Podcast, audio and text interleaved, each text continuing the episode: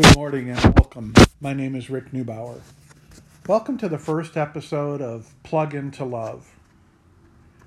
We would like to believe that love is without conditions, that no matter how our friends or parents or partners behave, that we would love them and they would love us.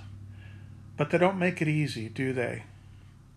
Qi is the circulating life energy that is thought to be inherent in all living things. Love is inherent in all living things. So imagine that we view love as sort of an energy. We plug into something that needs energy and it works.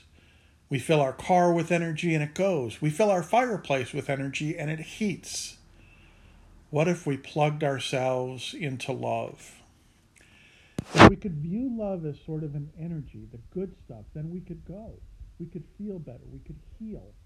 We could connect. We could connect with each other. Other people would feel better when we connected with them. We could live in the present moment filled with love. We could undo self inflicted pain and feel better. We could be that word happy.